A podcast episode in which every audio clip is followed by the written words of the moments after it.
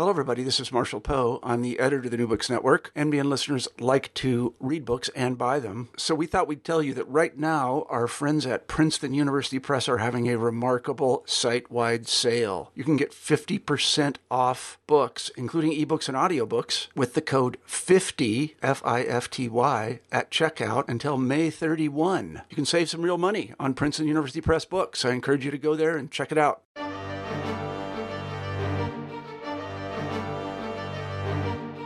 Hello, everybody, and welcome back to New Books in German Studies. I'm Craig Servillo, the host of the channel. Today we'll be talking with Dr. Erin Hochman about her excellent new book, Imagining a Greater Germany Republican Nationalism and the Idea of Anschluss, published by Cornell in 2016. Dr. Hochman, hello and welcome to the show. Hi, thank you for having me. Yes, it's wonderful to have you. Before we begin talking about your book, um, we always like to begin here by asking you to tell us a little bit about yourself. Sure. So I pretty much knew that I wanted to major in history when going into college. I'd really enjoyed uh, my junior year of high school, which was in Houston, Texas, um, world history. And so when I started um, my undergrad at Washington University in St. Louis, I took a array of courses but gravitated towards the history courses. And it was in courses um, on European intellectual history from 1930 to 1990, and then another history course on Europe after 1945 that I became really interested in German history. So in the intellectual history course, we had read some Erich Fromm and Arendt and Adorno and Horkheimer and learned about uh, Günter Grass and Heinrich Böll, and I became really interested in these questions of how people were grappling with the rise of Nazism and then um, the legacies of Nazism. And the same with the 19, post 1945 course. I was really interested in questions of, oh, what happened to kind of German conceptions of identity after, um, you know, the legacies of Nazism, the Holocaust, um, and uh, the violence of the Second World War. And so after I became interested in this, I started reading in translation. I didn't know German yet um, like Günter Grass's Tin Drum and some of Böll's work. And then I decided to start learning German after my sophomore year of college. And then during the second semester of my junior year in college, I actually participated in a study abroad program in Oxford. And there we did tutorials with, you know, individual tutors. And so I had signed up for topics like fascism, um, nationalism, these, these sorts of topics. And in one of those tutorials, I was actually paired um, with a graduate student who was finishing up a dissertation on the Sudeten Germans. And in the course of that tutorial, I became really interested in this question of when nations and state boundaries do not align. And so we read a kind of a lot of the more kind of classic older works, Watson, so on and so forth, but then newer works. And so I became really interested in this question in the interwar period. Um, and I still ended up doing my um, senior honors thesis on uh, the Sudeten question. I had actually gotten to make my first foray into archives while I was studying abroad in, um, in Oxford. I went to London and did some research in, well, at that time it was called the Public Record Office, but the National Archives, and also then did some in DC. Um, and so I really fell in love with the archival aspect um, of uh, you know, trying to answer historical questions. And so I decided to go on and do a PhD uh, in German history. I went to uh, the University of Toronto, and I decided to really focus on this question um, on the relationship between Germans and Austrians. Because here you had a case where citizens of Germany and Austria after the First World War all conceived of themselves as being members of a German folk, yet they were divided between two states. And I really wanted to kind of tease out that riddle more. And so that's how um, I came to the the dissertation topic initially. So um, the dissertation is what became the book we are talking about today. Yes. So the book is heavily revised version of uh, the dissertation. The dissertation, um, in the course of research for the dissertation, you know, I initially started the dissertation thinking it would be a comparative project, looking at how the supporters of the Weimar and First Austrian Republic, so Republicans, and I use that again in the sense of the supporters of these republics, not in our contemporary American usage of the term, um, how these Republicans supported uh, the Republic. And what I found in the course of my archival research in both countries was that the, the supporters of the Republic, so in Germany, that included the parties of the Weimar Coalition, so the Social Democrats, uh, the left wing of the Catholic Center Party, and then the left liberal German Democratic Party. And in Austria, it included the Socialist Party. And what I found is that they were often appealing to the Gross Deutsch idea, so this historical notion uh, dating back to the 19th century uh, that Germany should include Austria. Um, and I kept finding these appeals, and so I started realizing, oh, there's something there. It's not just going to be a comparative study, but I need to look right at kind of the entangled histories of both countries and how people, um, you know, across these borders are sharing ideas, are also physically traversing the borders um, to visit one another. And as I went forward in revising the dissertation into a book, I really focused in more on those entangled histories. So I had conducted additional archival um, research once I had um, arrived at Southern Methodist University, which is where I'm now um, employed. And um, that resulted in not only the revision of pre-existing chapters, but also the addition of two new chapters in the book, which would be chapter four, which is looking at the cross-border uh, celebrations between the Reichsbanner Schwarz Gold, which was uh, the Veterans Association formed um, to protect the Weimar Republic, and then uh, the Republikanische Schutzbund, which was the pro-military arm of the Socialist Party in Austria. And so I found that actually they're not just appealing to these ideas in an effort to create their own form of nationalism to legitimize democracy, but they're also constantly traversing the border and visiting one another to try to, you know, kind of make this trans-border community, this Großdeutsch community, more concrete. And it also resulted in chapter six of the book, which is on this organization, the Österreichische Deutsche Volksbund, um, the Austro-German People's League, which was the main Anschluss organization of the era and has barely been written about uh, by historians. And so I really focused in more on looking at these kind of cross-border connections, which are central to the argument of my book, which states that, again, Republicans appealed to a Großdeutsch idea and made um, kind of loud calls for an Anschluss to one day be realized in order to create their own form of German nationalism. However, I want to point out that this German nationalism was vastly different than the nationalism um, advanced by conservatives and right-wing groups like the Nazis. So it was inclusive. So, for instance, Republicans argued that Jews and immigrants could be included in a Großdeutsch community. Um, they said that they wanted to work through the League of Nations uh, to achieve an Anschluss and therefore create more peaceful international relations in Europe and hopefully start building up the United States of Europe because after all, the peace treaties do not actually completely prohibit an Anschluss. It, they permitted an Anschluss to occur if uh, the Council of the League of Nations gave its approval for it.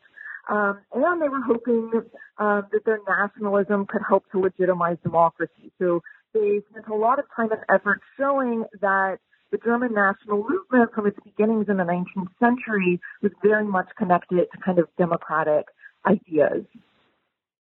Yeah, I definitely want to ask you more about those, some of the specific things that you said.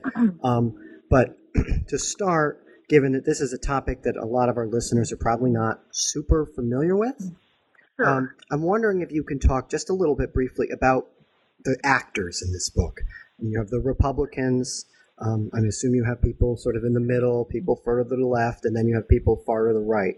Um, you could just sort of lay out the political landscape sure. um, that you're dealing with, and and how each of their ideas of nationalism not so much manifest themselves, but how they, sort of what are they, how they come in conflict with each other, things like that. Okay, yeah. So even though, as I mentioned before, it's looking at kind of the entangled histories of these supporters of democracy in both countries, um, you know, it's important to note that we're dealing with two different political contexts in interwar Germany and in interwar Austria.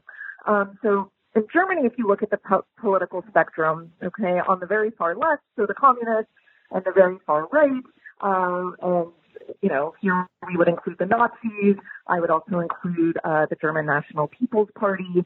These are all opponents of the new Weimar uh, Republic. So for the communists, they thought that the uh, reforms made during the revolution of 1918 to 1919 did not go far enough. They wanted to mimic something more along the lines of what the Bolsheviks had achieved um, in the course of the Russian Revolution. So they were opposed to the Weimar Republic. They thought it as too moderate and too much dominated uh, by the bourgeoisie and reactionary interests. Um, on the far right, parties like the German National People's Party and the Nazis opposed the Republic for other reasons. So um, the parties on the right, even though again there are disagreements about what they want to see replace the Weimar Republic, um, they maintained that the Republic and democracy and the supporters of democracy in the Republic were un-German, so this was a common claim advanced uh, by the political right. They were also very much opposed um, to the socialists, so they had a very strong anti-Marxist streak um, in them and wanted to crush the socialists. They were also very anti-Semitic, so their ideas of kind of what uh, a German nation should look like uh, were very exclusionary, racist. Their nationalism was often predicated on violence, um, so the use of violence at both both at home and abroad, right, to achieve uh, foreign policy goals. Um, and then you have, for instance, um, the German People's Party, which was a liberal party but further to the right of the political spectrum. And this party kind of wavered in its support of the Republic. So it did come to support the Republic while Gustav uh, Stresemann uh, was alive, but following his, his death in 1929, it veered further towards finding authoritarian solutions uh, for the economic and political crises of the early 30s. And there too, there their nationalism, it was not as extreme as the German National People's Parties or the Nazis, but their, their idea of German nationalism also involved kind of a strong um, anti-Marxist uh, and occasionally anti-Semitic undertones um, to it. And then we have the parties of the Weimar Coalition, who, again, alongside the Austrian socialists, are kind of the main um, actors, historical actors uh, in my book. And so here we're talking about um, the SPD, so the um, the Social Democrats, the Socialist Party of Germany. This was the the moderate wing, right, of the socialist uh, movement. They believed in uh, using parliamentary reform to achieve uh, better rights and conditions for workers, and then hopefully to one day achieve socialism. And they were among the more the most um, kind of full-throated supporters of uh, the republic and democracy. And then working alongside them was the left liberal German Democratic Party. Um, so this was a bourgeois party, but again was a wholehearted supporter of um, the republic and democracy until it uh, fell apart in the early 30s when the middle class continued to splinter into more special interest groups. Um, and then we have the left wing of the Catholic Center Party. So the Catholic Center Party is quite complicated. The right wing of the party uh, was not big supporters of democracy in the Republic, and you can especially see this um, from 1930 on. You can think of Heinrich Brüning here um, and work he's doing to try to kind of undermine democracy and institute more authoritarian solutions. However, the left wing of the Catholic Center Party uh, was very much uh, supportive of democracy in the Republic. And these three parties together constituted what we would know as the Weimar Coalition. Uh, they also came together in an organization that, again, I talk a lot about in the book, the Reichsbanner uh, Schwarz-Rot Gold, which again was this Veterans Association formed in 1924 to support uh, the Weimar Republic and defend it against attacks by the uh, political right. And so they together, um, you know, create this discourse around this idea of Grossdeutsch nationalism. And again, as I mentioned before, even though they're not believing in a purely civic idea of nationhood, right, because they think the Austrians across the legal state boundary, they often refer to them as their brothers or their tribal brothers. So Stamm, this word tribe is often used by them. Even though they're appealing to kind of these ethnic um, conceptions and sometimes even use the language of blood, they're very clear and I've got quotes along these lines in the book from them. They're very clear that this is an inclusive conception of German nationhood, so that Jews are included in this. And not only are they included, but they are also vocal proponents of this idea.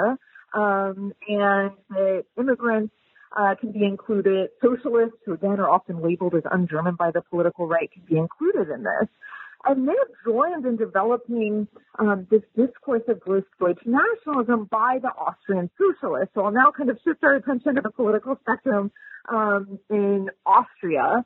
Um, so the Austrian socialists, unlike in Germany, did not experience kind of this strong split in the left. So in Germany, right, the communists and the uh, more moderate socialists you know, hated one another. Um, this was not the case in Austria. So uh, the Austrian socialists tended to use more doctrinaire language, more kind of radical Marxist language, which helped keep the party together. But in practice, it was just like the SPD. So it was a reformist party um, working through parliamentary democracy um, to achieve change. And again, they, alongside these Weimar coalition parties, are all believers and proponents of this idea of Grossdeutsch nationalism, um, which they use in an effort to not only contrast themselves with the political right, but show that German nationalism is in fact compatible with a democratic uh, and republican form of government. Um, now, the uh, the main opponent of uh, the Austrian socialists was a party known as the Christian Social Party, and this was a Catholic party uh, in Austria. And this party, uh, under the leadership of Ignaz Seipel, who was a priest, uh, really from the mid 1920s on, embraced increasingly authoritarian solutions. So this circle around Seipel in Vienna, um, again, increasingly moving towards authoritarianism as the as the 20s proceeds. Um, and they actually, this party was interesting in that it had kind of mixed views of an Anschluss. So even though its members agreed that Austrians were members of a German folk, uh, people like Seipel and again his kind of inner circle were not enthusiastic about the idea of an Anschluss because they wanted to kind of maintain, right, their own control of Austria and they wanted to ensure that the Catholic Church um, would have a predominant position in the state. Um, and then often uh, allying with the Christian Social Party in Austria from 1920 on in the federal government was the Greater German People's Party, um, which was a nationalist bourgeois party. Um, again, they tended to advance an anti-Semitic, anti-Marxist um, idea of German nationalism, unlike their coalition partners uh, they obviously, as you can maybe tell by the name, uh, very much supported an Anschluss. Um, and then, of course, you also have groups um, like the Austrian Nazis, um, the Landbund, which was a more kind of rural, um, smaller party. Um, but that kind of gives you the gist, I think, hopefully, clearly, of the political spectrums in both of these countries. Yeah, n- no, thank you for uh, being willing to do that. Uh, there's lots of parties with sometimes know, minor differences.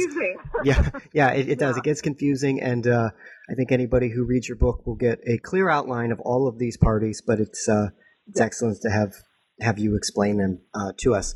Um, can you elaborate on how I, important this idea of Anschluss actually is to these, particularly to the Republicans, um, and Mhm. people? Is this is this a, a core tenet of theirs, or is this something on the periphery? Um, is it Sure. a secondary goal, a primary goal? Um, Okay. Yeah, so, you know, I think when we often hear the word Anschluss, we often think about events that happened, well, almost to this day, 80 years ago, right? The Anschluss of 1938, when Hitler annexed his native Austria, right, to the Third Reich. And so whenever people today hear the word Anschluss and they know of these events from 1938, I think these images often come to mind, right? Of the expansion of a Nazi dictatorship, um, these really rabid outbreaks of anti-Semitism that occur in Austria after uh, the Anschluss. Um, and what I point out in my book is that uh, the Anschluss movement uh, before this point, and really before 1933 when the Nazis seized power uh, in Germany, was much, much more complex and diverse than we often think of, right? So that we shouldn't just view kind of the Anschluss movement or even German nationalism more generally through the lens of Nazism, uh, because that, that colors our view in a way where we're missing all these other participants in the Anschluss movement. And so, for instance, uh, one of the chapters in my book, uh, the last body chapter, talks again about this Austro-German People's League, the Österreichische Deutsche Volksbund. And this organization was the main Anschluss organization in the Weimar era. It had not only committees to try to work out, oh, how are we going to legally um, unify these two countries, economically unify them. So it had, you know, committees to kind of do um, this kind of grunt work, right, to try to make sure, oh, the legal systems will be the same in both countries when an Anschluss happens. But one of its main goals was also to raise awareness about an Anschluss and to kind of win over hearts and minds um, to the Anschluss idea. So this idea that uh, a German nation state should include Austria. And what's interesting about this organization is that, again, before 1933, it's really the Republicans that are predominant in it. So, uh, for instance, the chairman of the of the German side of the organization from 1921 until 1933 is Paul Löbe, who uh, was a leading member of the SPD, so the German Social Democrats. Uh, he was also president of the Reichstag, so the German parliament similar to the Weimar uh, Republic. And he's the chairman of this organization, and he's joined by a number of other Republicans in this organization, and they really kind of influence, they can control the journal of the organization. So they very much at these various rallies, even though this organization includes non-Republicans. This organization, by the way, is really fascinating because it includes anti-Semites and Jews, Catholics and Protestants, Republicans and anti-Republicans. Uh, so even though they're participating in this organization alongside their political foes, they are constantly using this organization to broadcast their argument that, you know, nationalism, German nationalism and democracy are compatible. So they do things like call for a Großdeutsche Republic. Um, you know, or they make arguments that yes, Jews can be included. We don't believe in a racist definition of the Volksgemeinschaft, the national uh, community. And again, they're devoting a lot of time and energy into this organization, uh, which again is, is technically a nonpartisan organization. So it includes members of pretty much all the parties except for the Nazis and the communists. Um, but then too, they're also spending a lot of time and effort in organizing just among Republican organizations, in particular, again, the Reichsbanner and the Republikanische Schutzbund, so you know paramilitary formations to defend the republics in both countries, you know, they're organizing cross-border visits. So the Schutzbund goes and attends, you know, the celebration of the Weimar Constitution in Germany repeatedly. Um, the Reichsbanner will occasionally travel over to Austria for events there. And so again, they're spending a lot of time and resources in, you know, not only kind of just talking about Großdeutsch nationalism, but trying to make this idea concrete and bring people together from both sides of the border promote this argument that, you know, Jew and German democracy and German nationalism, you know, are not mutually exclusive categories. Was the idea of Anschluss generally popular with ordinary Germans and ordinary Austrians, or was it something that they didn't really much care about? Yeah, that's a really interesting question. And of course, it's one that's hard to get at through the sources, right? Because the sources you know, tend to be written um, by, you know, political elites or, or other elites within society. But what I actually found is that if you look at these various celebrations staged by the Reichsbanner and Schutzbund, or if you look at the various rallies organized by the, the Volksbund, is that there's widespread popular participation in these events, right? That this is not, again, just elites kind of you know, proclaiming their support of this Großdeutsch idea, not really following through with any actions or that it's just confined to the elite. Rather, um, what you see is, for instance, when the Schutzbund goes and visits um, the Reichsbanner in Germany, it's not just people from these two organizations that participate in these events, but upon the arrival of the Schutzbund, at the events themselves, and then when the Schutzbund, um, you know, goes to depart to go back to Austria, huge enthusiastic crowds um, turn up for these events. Um, and the same goes for these Volksbund rallies. The interesting thing here is that, you know, you can try to figure out who's in the crowd based on either police report descriptions or newspaper descriptions. But then it's also interesting to try to figure it out based on the responses to speeches. So, for instance, in some of these speeches, people bring up um, Ignaz Seipel, who again was the leader of the Christian Social Party, moving towards authoritarianism, not a big proponent of Anschluss, and there's like large boos that emanate from the crowd, which leads one to believe is that, you know, since this is happening in Vienna, that the crowd is probably largely working class, right? And so, yes, this, these ideas do generate popular enthusiasm. They are certainly not confined um, to the political elite. Yeah, this is a, a, good place to transition to my next question. You, you have a, a whole chapter about the creation of new state symbols and state and, mm-hmm. and even a state holiday. Um, yeah. I'm wondering if you can talk about those symbols, the flag, the attempt at the state holiday, sure. um, how those are received, um, how they're bought out, and and sort of and any resistance to them, particularly on the right. Sure. Yeah. So yeah, uh, the second chapter of the book, as you pointed out, looks at debates about state symbols. So in the Weimar Republic, uh, the big debate is actually about the flag. So in the Weimar Constitution, there is an article that states that the colors of the state are now going to be the flag that we today identify with Germany, black, red, gold. However, this causes a huge uproar in Germany when it's being debated and then once it's finally written into the Constitution. Um, and here again, we see popular engagement, right? That this is not just debates confined to the political elite. So tons of people um, and organizations start petitions, are writing government officials, publishing, you know, letters to the editor or newspaper articles protesting the change of Germany's colors. Okay? And those people would be mainly on the political right. Um, and all sorts of arguments were made for not replacing the imperial colors of black, white, red. That, oh, this is, it was under these colors that Germany had achieved its greatness, right, in the late 19th, early 20th centuries. That, oh, German soldiers in the First World War had fought and died for these colors.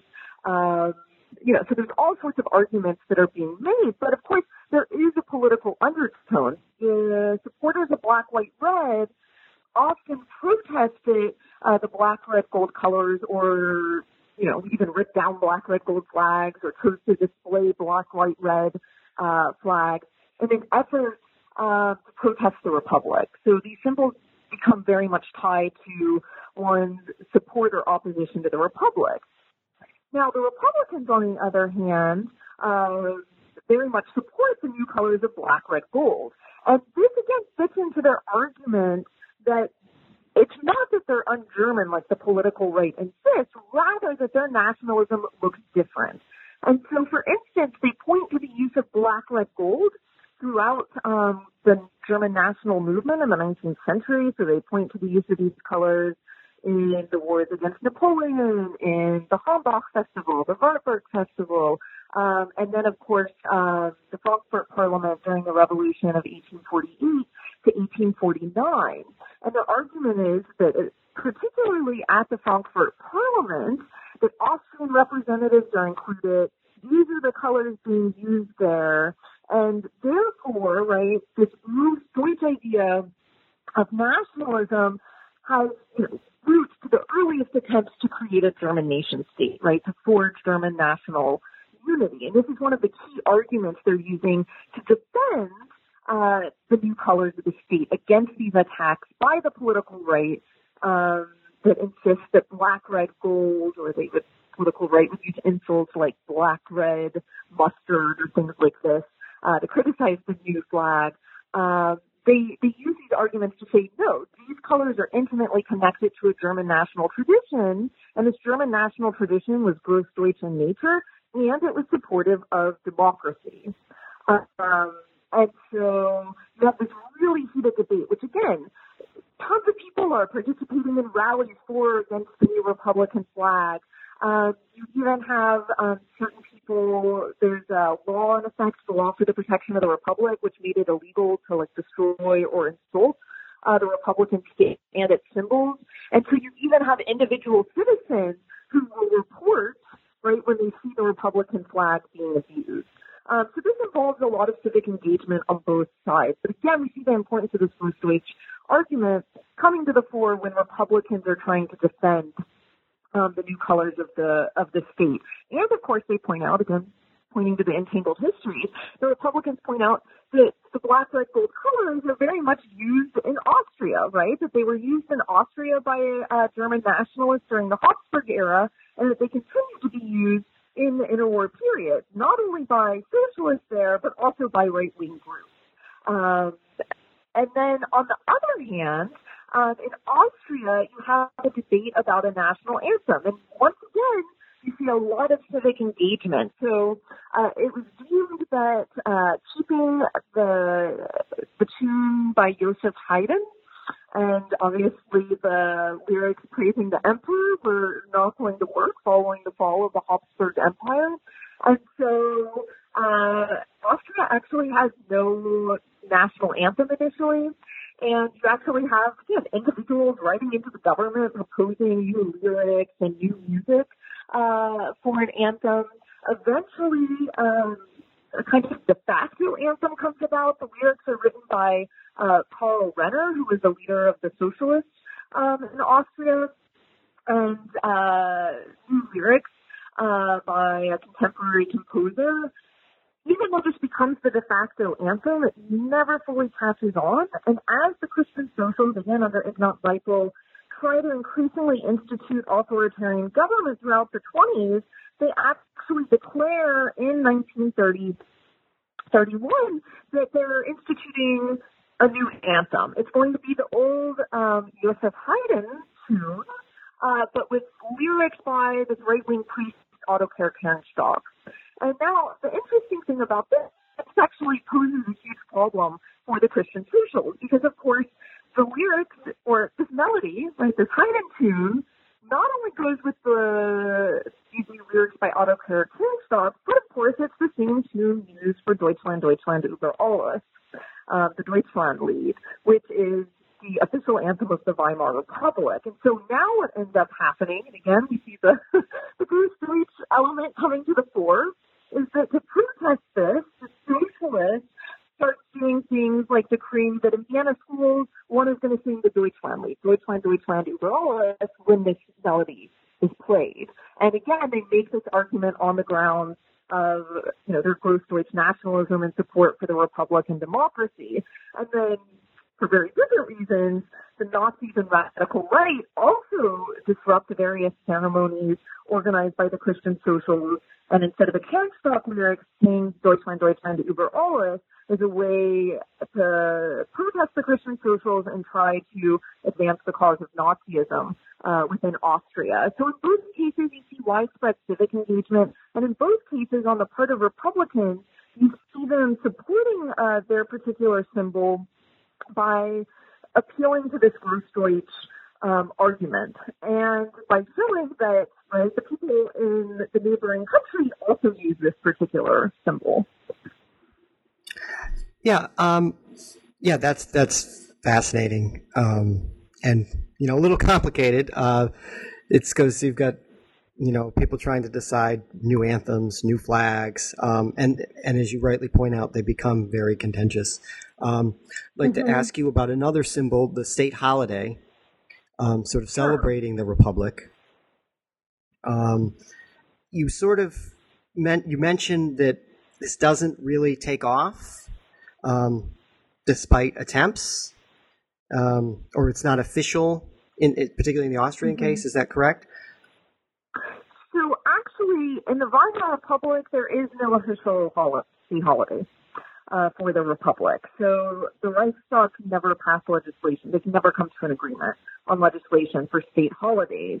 The interesting thing there is that you get the establishment of a de facto national holiday, um, and that was August 11th. Uh, which marks the signing of the Weimar Constitution on August 11th, 1919. And so uh, Republican officials in uh, certain provincial governments and the federal government, alongside pro-Republican organizations such as the Reichsbanner, actually work really hard to create popular holidays. Um, and for instance, Edwin Redslob, who was um, the head of the Reichskunstwart, which was a special office created after the war to look after these artistic affairs um, in the state. He worked really hard to create this state holiday, and he says he wants it to be different than imperial holidays, where people were just kind of onlookers at the event, but not participants. And he says he wants to go and create Volksfeste, so these popular festivals and holidays where the entire population will participate and that this will help to again win over the hearts and minds of the citizens to the republic. And they do end up both his British office and the Reichsbanner as a private organization do end up staging large popular holidays, even though it's not an official legal holiday. Um, the situation is actually quite different in Austria, where there you do have two legal uh, state holidays. So May 1st, which was, of course, the traditional working class um, holiday, and then also November 12th, which was um, the day that uh, the first Austrian Republic was declared in 1918. Now, even though you have these legally recognized holidays, um, if you look at November 12th, for instance, the Christian socials, once they're in control of the government from 1920 on, never work very hard to establish a popular holiday. Uh, instead, they pick up on older imperial traditions uh, and Catholic traditions. Uh, and again, they're not trying to attract kind of people to the Republican state, in part because the party is veering increasingly to authoritarian solutions from the mid 1920s on. The socialists, on the other hand, see huge celebrations in uh, major urban centers. They hold, you know, huge parades and rallies and demonstrations, you know, in the various districts of these cities. Uh, but these are very much socialist focused. So, for instance, they claim the republic for the workers, right? That the workers have created the republic and they need to defend it against the bourgeoisie.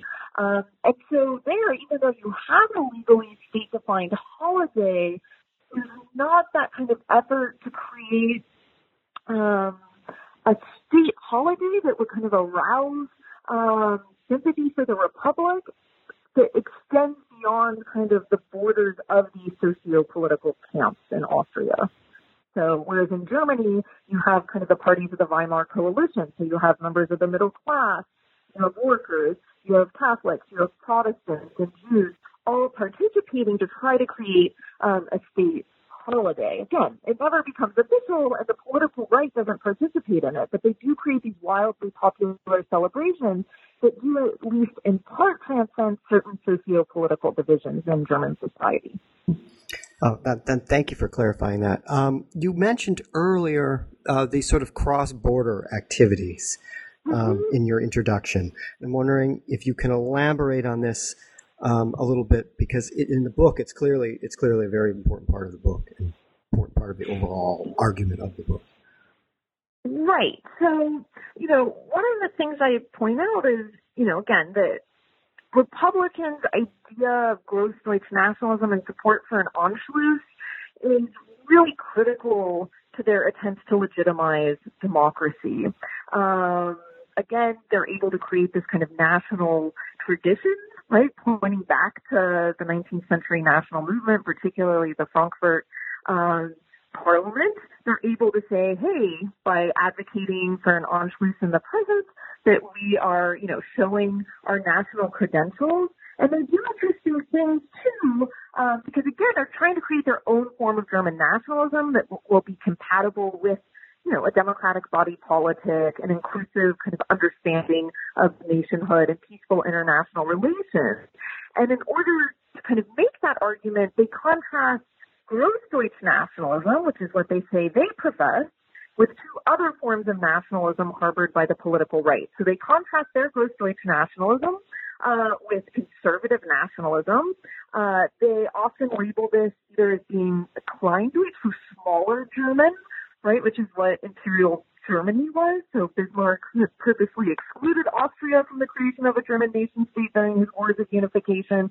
And of course, when Germany is first created, it does not include um, Austria in 1871. And so they claim, for instance, that conservatives in Germany are, proponents of a type of nationalism that smaller, includes less Germans um, because it excludes Austrians, and that it promotes dynasties, and their argument is that it was the dynasties, you know, the Hohenzollerns, the Habsburgs, right, these great monarchs in the 19th century that had prevented the creation of German national unity, uh, particularly at the Frankfurt Parliament uh, during the course of the 19th century. And so their argument is that democracy is actually better suited to achieving this greater form of national unity. And of course, they also criticize uh, the conservatives in Austria for again harboring kind of Habsburg sentiments, right, which they said had destroyed like these attempts at German national unity in the earlier part of the 19th century.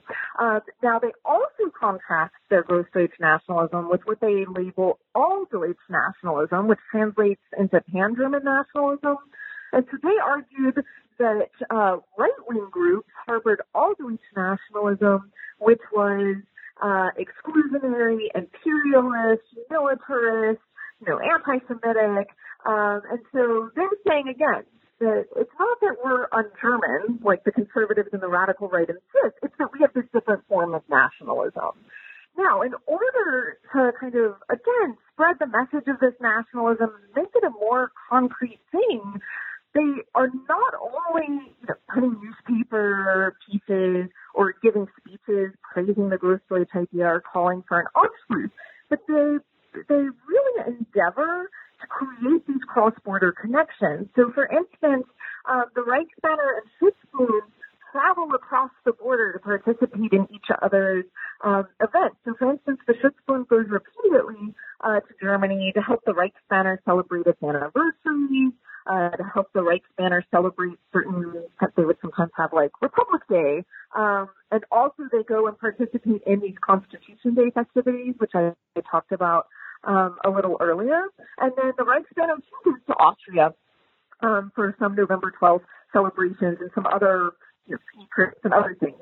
Um, but the point of all of this is again to show people uh, Republicans do possess a national sentiment. It's just one that looks a lot different um, from those of the political right. And of course, by showing that they have national sentiments, they're then able to make this argument that democracy is a legitimate part of a German national tradition.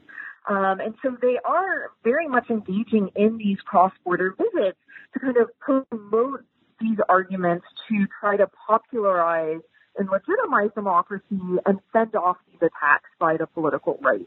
As many of our listeners already know, ultimately this project failed. Um, democracy did not take hold in Germany, and we ended up with the rise of Adolf Hitler in 1933. Um, can you point to the specific reasons um, why they were unsuccessful? Um, could they have done so, something differently, um, maybe to be yeah. more successful? Um, and if um, there was something in particular while you were researching the individuals for your book, if they sort of had you know things to say about it in sort of 1933. Right. Um, so one thing I would, you know, caution against, and I can't remember if you used this word or not just now, uh, but I wouldn't use the word fail. Um, and, you know, there's been a number of historians recently that have argued against this failure paradigm when um, looking at the Weimar uh, republic. Um, instead, I would use the word that you know that democracy was actively destroyed in both these countries. Um, so you know, again, the Republicans really did make this energetic effort um, at you know legitimizing democracy, creating their own form of nationalism, trying to fend off the attacks by the right. And in, in some ways, they were successful. There were their celebrations and activities drew large crowds. Um, in terms of, you know, like why this doesn't work in the end, one, I mean, you have to look at the political right, for instance, even before the Nazi seizure of power, you know, they never buy into this argument that's made by the Republicans, right? That, the oh, Republicans are also, you know, good German um, patriots. Uh, but this was precisely because the Republicans were advancing a form of German nationalism that the political right simply could not abide by, right? The political right was not going to include Jews in their definition of a German Volksgemeinschaft, a German national community. You know, they did not, you know, view democracy as part of a German tradition. But just because the right didn't accept those arguments, we shouldn't just dismiss them as being unimportant. The right couldn't accept them precisely because they opposed the right's vision of German nationhood and um, German state politics. And in fact, in one of the chapters, um, I point to the fact that the political right actually worked quite hard to try to break up the partnership between the Reichsbanner in Germany and the Schutzbund in Austria. Um, so they, for instance, started rumor campaigns um, saying that, oh, the Reichsbanner was sending weapons to the Schutzbund. Uh, they also uh, tried to drive a wedge not only between the Center Party and the Reichsbanner, but then between the Reichsbanner and the, the Schutzbund. Um, and that's because right? The Christian Socialists were a Catholic party, and then the left wing of the Catholic Center Party participated in the Reichsbanner. The Reichsbanner associated with the Schutzbund.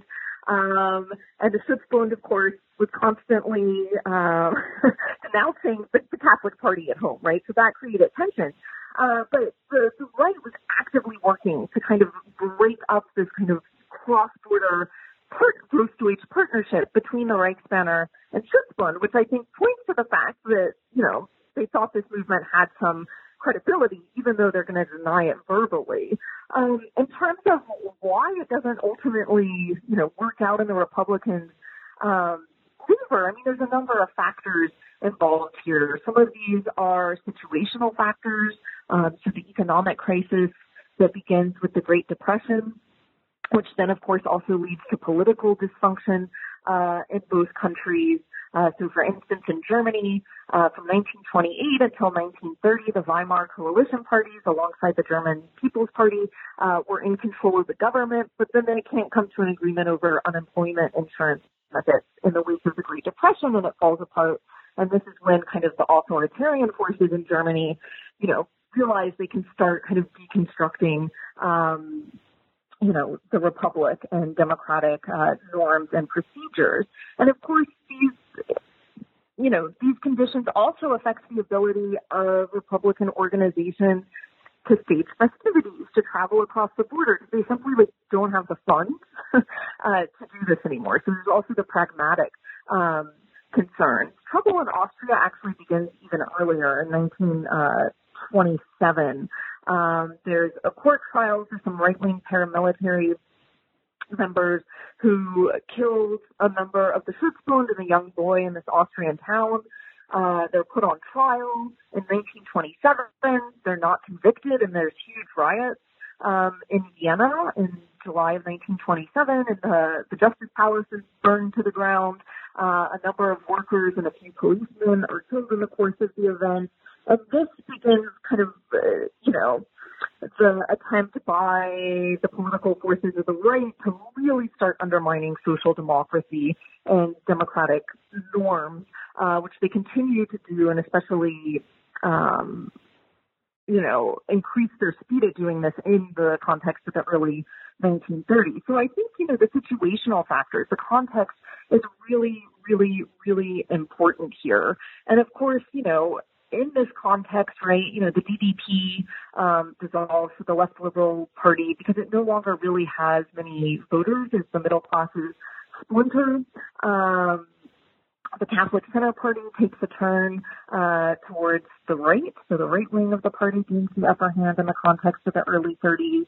And so, as people are trying to kind of figure out how to deal with the mounting economic and political problem, a number of Germans um, you know, are looking for for new answers, right? And so, you know, the Nazis in Germany are able to come in and say, well, we've never been associated with this, you know, they call it the system, right? With this hated Weimar system that's now, you know, not able um, to, you know, achieve any solutions to this kind of economic and political um, problem at the moment.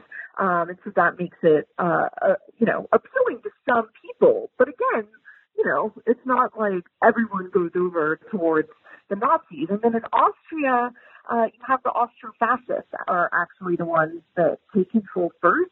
Um, so they're finally able to seize power in 1934 following a brief civil war in which they defeat um, the Social Democrats.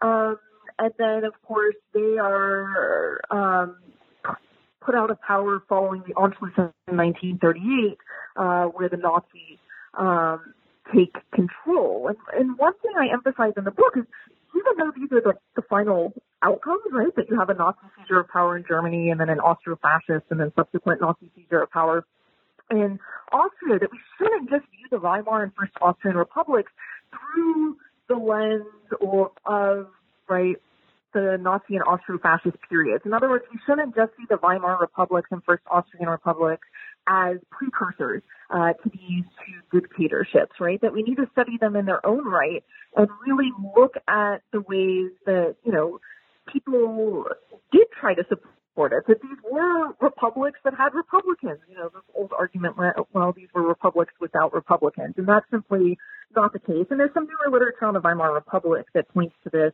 Um, as well. And just one other factor, I feel like I've been rambling a bit, but one other factor here too is to remember that the political right was willing to kind of use democratic norms and procedures to undermine democracy, but they were also very much willing to embrace violence um, to achieve their final political goals. And there's actually huge debates uh, within the right center and within both of the socialist parties about the use of violence. And you know, part of the issue is that neither of these neither of the party leaderships, neither of the socialist party leaderships in Germany and Austria are willing to kind of fully embrace violence to oppose um, the Nazis and Austro and Austro-fascists.